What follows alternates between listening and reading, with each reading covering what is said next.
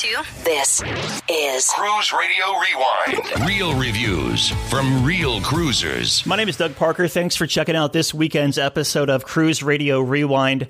Going to do things a little bit differently today. So, recently, the U.S. Centers for Disease Control published a list of 28 questions. Now, these 28 questions are asking for feedback from the cruise industry, but not only the industry, the general public as well. And this is good news for a couple of reasons. For one, it shows that the CDC is open to having a conversation to get the cruise ships back up and going and returning to service. Secondly, it's cool that it gives cruise passengers a voice in the return to service. So to set this up here, I had Matt voice the 28 questions. And then at the end, I'll let you know how you can do your part in answering these questions and get them submitted to the CDC. They don't do emails, so you actually have to do it on a federal website or send a hard copy, snail mail, to the CDC headquarters in Atlanta. But we'll get to all that in just a little bit. So the first 15 questions are going to be all about planning and infrastructure for the cruise lines when they return to service. And then questions 16 through 28 are all about resumption of passenger operations. So we'll jump over to Matt and bang through those 28 questions that the CDC published. What methods, strategies, and practices should cruise ship operators implement to prevent COVID 19 transmission when operating with passengers?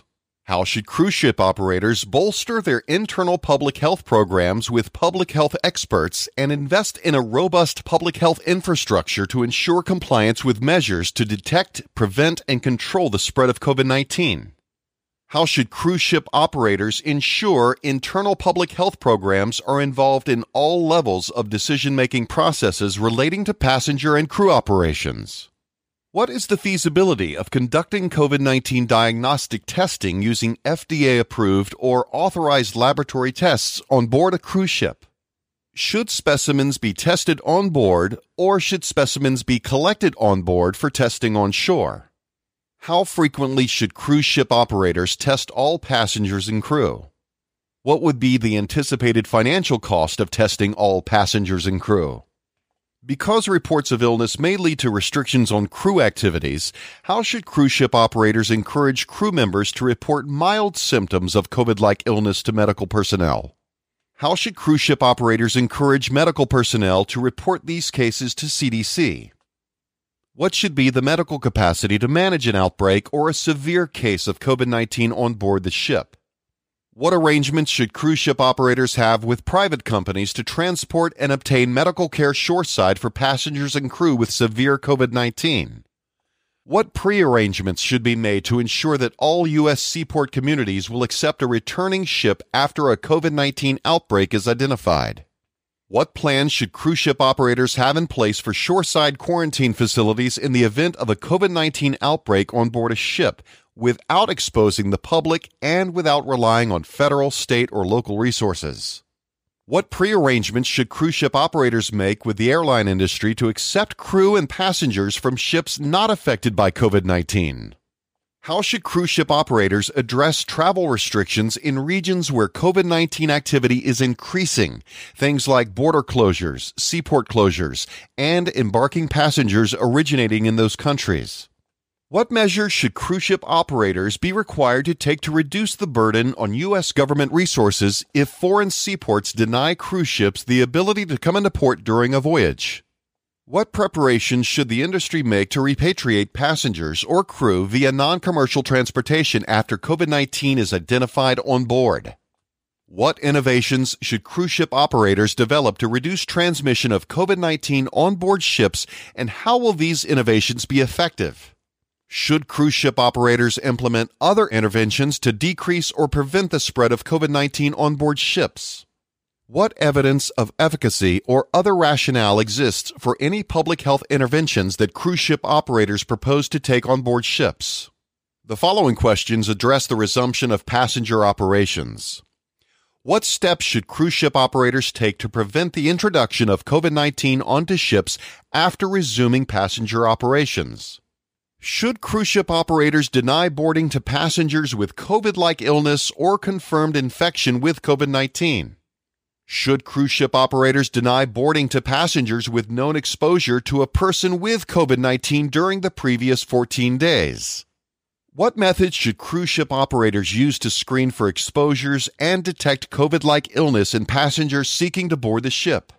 Should cruise ship operators deny boarding to passengers coming from COVID 19 high incidence geographic areas? How should cruise ship operators manage embarking crew with COVID like illness, known exposure, or coming from high incidence geographic areas after resuming passenger operations? Should cruise ship operators test passengers and crew pre boarding? If yes, what should the testing protocol be? Should cruise ship operators transport and house passengers and crew denied boarding at the seaport to avoid exposing the public? Should cruise ship operators plan to reduce passenger and crew loads to decrease the risk of transmission on board the ship? To what extent and for how long should cruise ship operators reduce passenger capacity? To what extent might reducing passenger capacity affect the economic viability of cruise lines? Should cruise ship operators be required to provide scientific evidence that reducing passenger capacity will prevent transmission on board? Should cruise ship operators decrease the length of voyages, and if so, by how much? How would decreasing the length of voyages affect the transmission of COVID 19 on board the ship and in U.S. communities?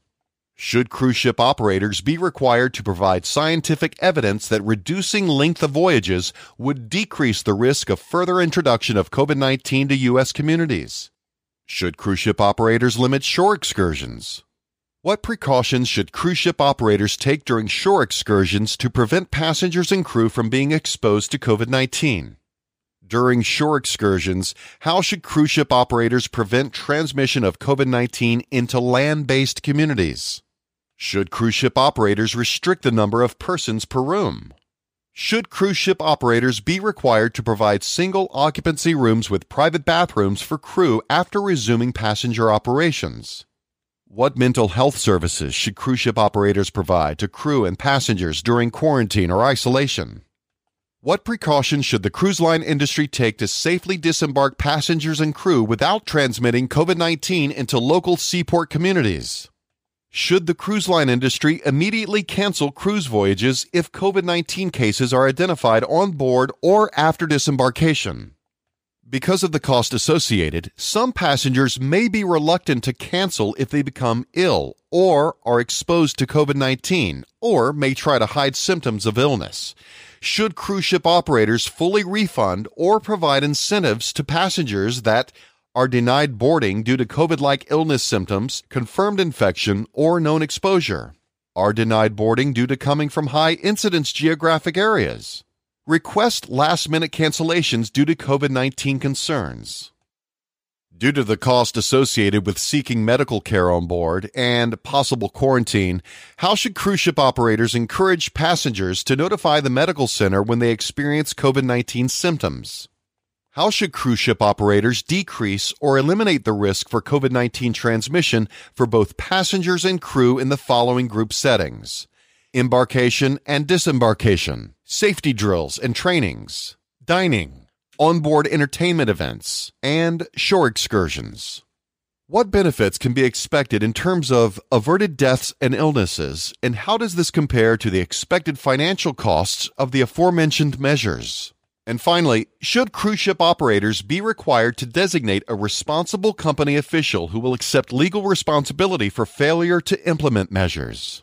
There you have it. Those are the 28 questions by the CDC. Really, it's about probably 40 questions, but they did a lot of subheads in there. So, uh, I guess because they were kind of all related and intertwined with each other. But if you want to actually reply to these, there's two ways you can do it. Go to regulations.gov and follow the instructions on the website for submitting comments. Or you could type your responses, print it out, and send it to them via snail mail. You can address it to Maritime Unit at the U.S. Centers for Disease Control and Prevention. That's 1600 Clifton Road, Northeast and then it's MSV 18 2, Atlanta, Georgia 30329. If you didn't catch that, just back up 15 seconds or so on the podcast, or you could check the show notes at cruiseradio.net. Also available on the Federal Register. That's at federalregister.gov.